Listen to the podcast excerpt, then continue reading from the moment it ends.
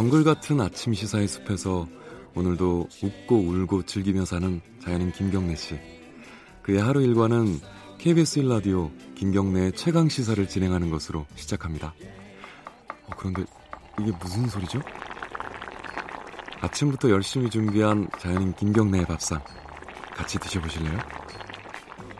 후회 없는 아침 건강한 시사 김경래의 최강 시사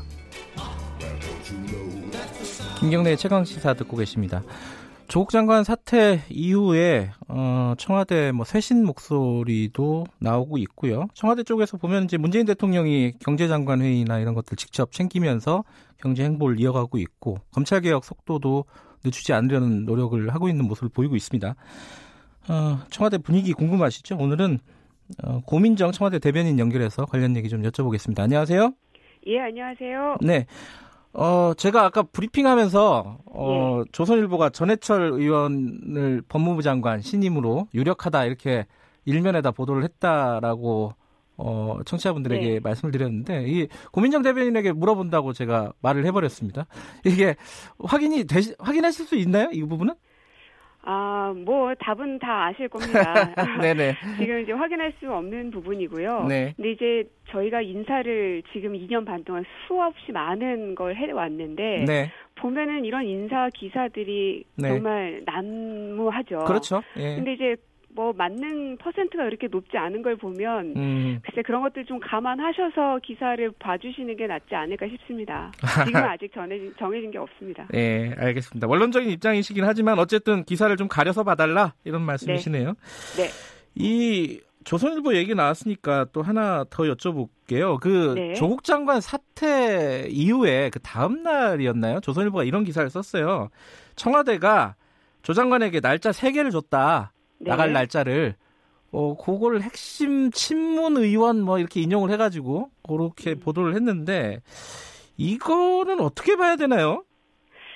어 이런 기사들이 나오면 네. 어디에서 누구에게 그런 말을 들었는지를 제가 오히려 되묻고 싶을 때가 굉장히 많거든요. 음.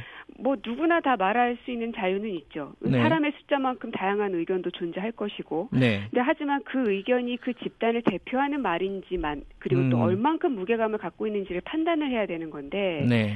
이제 뭐 사실이 아닌 것들도 마치 사실인 것처럼 얘기가 되기도 할 때는 저도 되게 당혹스럽거든요. 네. 그래서 당시 이제 그 거를 말씀을 드린다면은 뭐 청와대가 날짜를 줬다든지 이런 거는 전혀 사실이 아닙니다. 그래서 제가 그때 대응을 하기도 했었고요. 예. 그 관련된 질문을 기자들이 청와대 출입 기자들이 많이 할 거 아니에요 대변인께 그죠? 예. 그때도 뭐 이게 전혀 사실 무근이라고 말씀하셨고. 그럼요. 근데 이제 조금 답답한 건 네. 어, 뉴스가 딱 나가고 나서 제가 사실이 아니라고 답을 하면 네. 사실이 아니다라는 내용은 많이 이제 보도되지는 않는 거죠. 그냥 기사를 예, 안 써버리면 예. 그만이니까. 이제 예. 그런 부분은 좀 답답하긴 합니다. 이 사실은 이제 고민정 대변인이 이게 이, 일을 시작을 하신 이후에 보니까 네. 조선일보 관련된 발언이 꽤 많았습니다. 제가 보니까 찾아보니까요. 그죠? 아, 그랬나요? 예, 예컨대 뭐 무지의 소치다. 뭐 이 KBS 그 보도 관련된 논란과 관련해서 네. 조선일보가 보도한 거에 대해서 그러기도 하고 한국 언론의 자존심을 저버리지 말라. 뭐 이 한일 관계 음. 갈등 관련해서도 그랬었고요. 음, 그랬었죠. 예, 예. 어, 이게 좀, 어, 제가 보기엔 청와대 대변인으로서는 좀 이례적이에요. 어, 이렇게 구체적으로 언론을 거론해 가면서 비판을 하는 게, 이게 어떤 특별한 생각을 갖고 계신 건가요? 아니요, 꼭 그렇지는 않습니다. 네. 사실 매일 오보 대응을 하자고 하면은 사실 뭐 한두 개로 그쳐지지 않습니다. 그렇겠죠. 예. 아 근데 이제 그거를 다 일일이 하기에는 이제 버겁기도 하고, 네. 아 근데 이제 그 기사의 파급력이 너무 클 경우, 그러니까 네. 다른 기사들이 너무 많이 받는다든지, 이제 국민들이 너무 많이 본다든지 할 경우엔 네. 그 기사가 기정사실로 굳어질 수 있기 때문에 네. 명확하게 하는 것이고요. 네. 그래서 초창기에는 뭐 어떤 특정 언론사를 얘기하지 않고 그냥 네. 두루뭉술하게 얘기를 했었는데 네. 그러다 보니 이 기사를 보는 국민들은 무엇을 가지고 대변인이 아니라고 하는지를 아하. 헷갈려 하시더라고요. 네. 그래서 어 명확하게 조금 짚을 거는 짚어 나가면서 하자라고 음. 생각을 했던 건데 네. 그게 뭐 의도했던 건 아닌데 말씀하셨다시피 조선일보가 좀 많았나 보죠.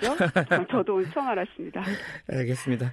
어, 조국 장관 사태 이후에 어, 대통령이 검찰 개혁을 직접 챙기는 모습이 나왔습니다. 그러니까 차관하고 검찰국 장 불러가지고 예, 예. 그게 사실 이례적인 장면이에요. 어, 차관하고 검찰국장을 직접 대통령이 만나는 음, 거는 예. 이 검찰 개혁 앞으로도 뭐 속도를 늦추지 않겠다. 뭐 이런 걸로 해석하면 되겠죠? 네, 그렇죠.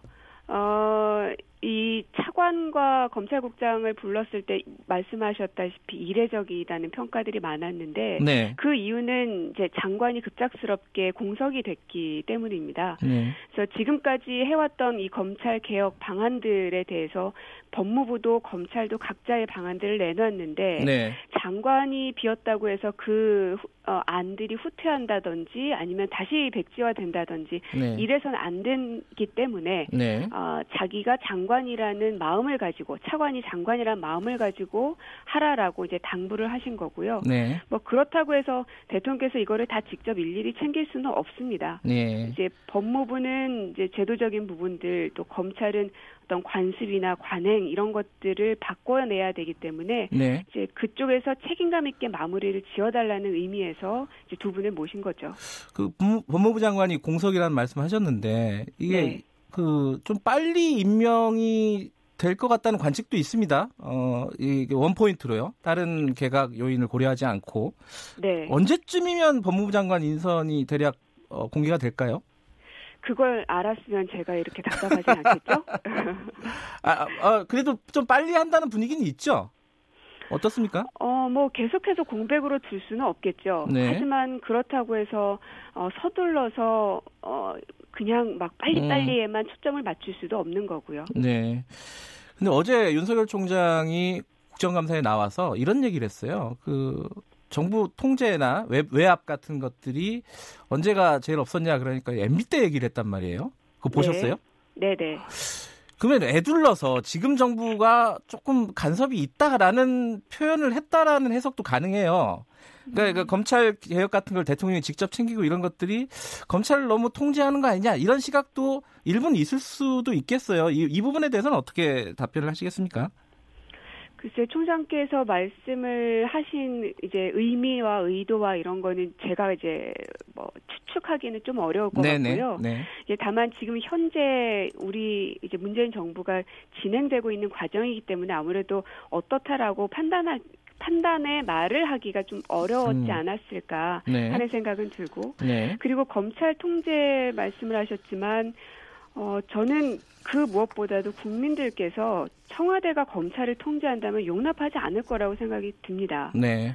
그러니까 아무리 청와대가 우리는 통제하지 않습니다라고 얘기해도 안 믿는 사람들은 아무리 얘기도 안 믿으실 거거든요. 네. 결국은 보여드릴 수밖에 없는데 그리고 누구보다도 정말 매의 눈으로 보고 계신 국민들이 뒤에 있기 때문에 네. 어, 그렇지 않을 거라는 이 청와대의 말을 좀 믿어주시고 같이 좀 어, 나갈 수 있었으면 좋겠습니다. 어, 지금 요 법무부 장관 인선하고도 좀 연관이 된 얘기인데 어, 며칠 전에 저희 방송에 윤여준 전 장관이 나와서 이런 얘기 했습니다. 청와대 쇄신이 불가피하다. 네. 그 조국 장관의 사태가 너무 오래 끌었고 그 부분에 대한 실책이 어, 있다라고 생각하는 쪽이 있고요. 그래서 예. 청와대 쇄신이 필요하다라고 생각하는 사람들이 있는데 여기에 대해서는 어떻습니까? 청와대 분위기는? 글쎄요.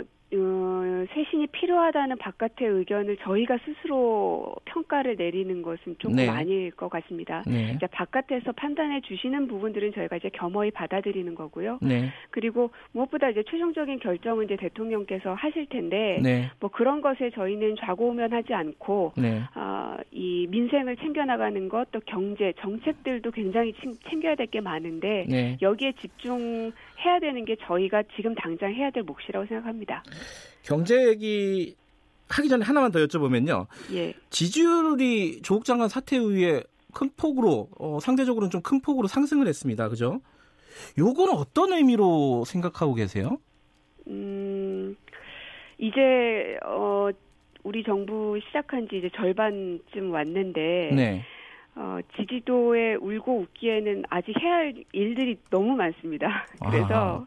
그날 그날 나오는 숫자 저희도 보고는 있지만 네. 어, 우리 정부에 대한 최종적인 지지율 평가는 결국 얼, 그 정부가 끝난 이후에 인정을 받는지의 여부일 것 같습니다. 음. 그래서 어, 저희 그 사무실마다 춘풍추상이라는 액자가 걸려 있는데 네. 지지율이 굉장히 좋았을 때 대통령께서 저거를 각 사무실마다 걸어 놓으셨었거든요. 그래요? 예. 예.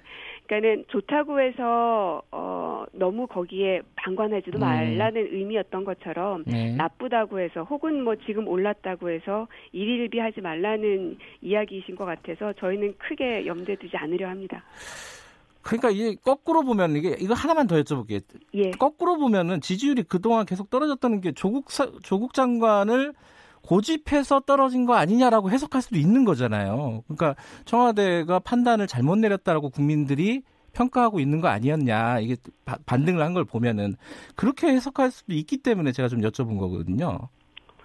뭐 밖에서 그런 평가를 한다고 한들 저희가 네. 어떻게 뭐 할 수 있는 방법이나 도리는 없으니까요. 그냥 네. 그런 것들을 참고하는 수밖에요. 어제 어, 문재인 대통령이 경제장관 회의를 직접 주재했습니다. 그죠? 네. 이게 취임 이후에 처음이라는 얘기도 있고 뭐 두 번째라는 얘기도 있고 약간 이름이 다르더라고요 회의가 그죠? 네네. 네. 어, 이름도 조금 다르, 다르긴 한데 네. 뭐 어쨌든 중요한 것은 어, 경제를 대통령께서 어, 챙겨 나가겠다라는 이제 강한 의지를 보여주는 자리고요. 네. 그리고 이 우리나라 경제만 볼 것이 아니라 세계 경제를 지금 같이 봐줘야 되는데 네. 아무래도 국민들 입장에서는 언론 보도를 통해서 우리 경제의 정도를 판단할 수밖에는 없습니다. 네. 근데 이제 최근에 나오는 보도들을 보면 그 최근에 IMF에서 이제 경제 성장률 전망치를 발표를 했는데 네. 한국의 경제 선, 정, 어, 성장률을 어, 뭐 0.6%가 떨어져서 엄청나게 크게 떨어졌다라는 네. 부분만 보도를 하는데 사실은 세계 경제는 0.7이 떨어졌었거든요. 예. 그러니까는 우리 한국만 그런 것이 아니라 세계 경제가 지금 쉽지 않은 상황에 놓여 있는 것입니다. 네. 아, 그래서 2009년 이후에 가장 낮은 성장률을 기록할 것으로 전망이 되는 정도인데 그런 전반적인 상황 속에서 그렇다면 한국은 어떻게 할 것인가? 네. 그래서 해외 뭐 그 투자 그 신평사 같은 경우들도 예. 한국은 그래도 이 거시 경제가 탄탄하니 확장적 재정 정책을 펴라라고 한 목소리로 다들 이야기를 하고 있거든요. 예. 그래서 이제 저희가 확장 재정을 펴잖아요. 그러면 어 뭐 대한민국 국간이 비어간다 또 이런 이야기를 예. 합니다. 그러니까 그런 걸 보면 좀 답답한 게 곡간을 우리가 채워놓는 이유는 힘들고 어려울 때 그 곡간에 있는 쌀을 빼서 먹으라는 의미거든요. 네. 그 곡간의 쌀은 전시해 놓으라고 있는 게 아닙니다. 네. 그래서 지금 상황은 그 곡간에 있는 쌀들을 먹어야 될 때라고 이제 다른 나라들도 조언을 하고 있는 상황이어서 저희도 네. 그런 정책을 펴는 것인데 그런 것들은 보지 않고 아, 당장의 곳간이 다 비면 어떡하냐 이런 것들만 말씀을 하시면 결국 국민들은 음. 불안 심리만 증폭될 수밖에 없거든요.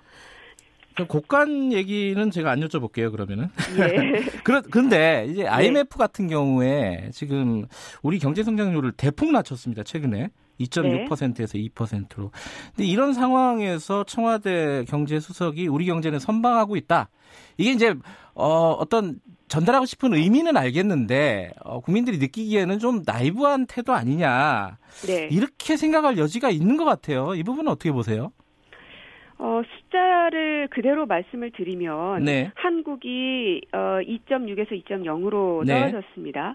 일본 같은 경우는 0.9가 계속 유지가 됐고요. 네. 그리고 우리처럼 이제 수출이 주력 산업인 나라, 네. 독일이나 뭐 싱가포르를 들 수 있을 텐데 독일 같은 경우는 1.9에서 0.5로 떨어졌습니다. 네. 그러면 이 나라들은 어떻게 얘기를 해야 되는 걸까요? 음. 어, 그리고 그렇다고 해서 이제 국민들께서 느끼는 체감 부분을 저희가 간과하는 건 아닙니다. 그래서 네.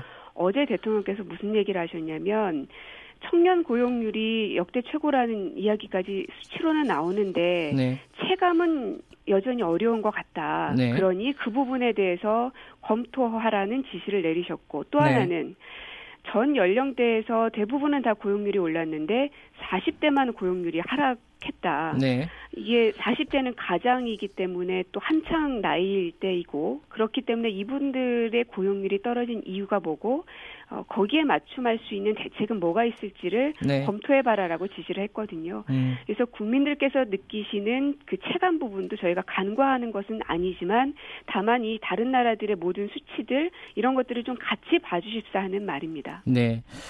그 최근에 삼성, 현대자동차 어, 대통령이 방문을 했습니다. 예. 어, 삼성 이재용 회장은 지금 재판 중이고요. 그래서 네. 너무 자주 만나는 거 아니냐, 이 좀 민심에서 벗어난 거 아니냐 이런 지적에 대해서 짧게 좀 한 말씀 해주신다면요. 저희가 이재용 부회장을 만나러 간 것이 아니라 네. 일본 수출 규제로 인한 극복의 결과물이었습니다. 아, 네. 어, 디스플레이 부분에서 가장 핵심 부품이 일본에서 수출 규제를 했기 때문에 네. 굉장히 힘든 상황이었는데 100일이 되면서 그걸 어느 정도 극복해내는 어, 결과물을 보는 자리였지 네. 이재용 부회장을 만나러 간 자리는 아니라는 점을 다시 한번 말씀드립니다. 알겠습니다. 오늘 시간이 짧아서 좀 아쉽네요. 다음에 네, 한번 또 다음에 모시겠습니다. 예, 예, 고맙습니다. 예. 예. 고마, 어, 고민정 청와대 대변인이었습니다. 김경래 최강기사 1부는 여기까지 하고요. 잠시 후에 뉴스 듣고 8시 5분 2부에서 돌아옵니다.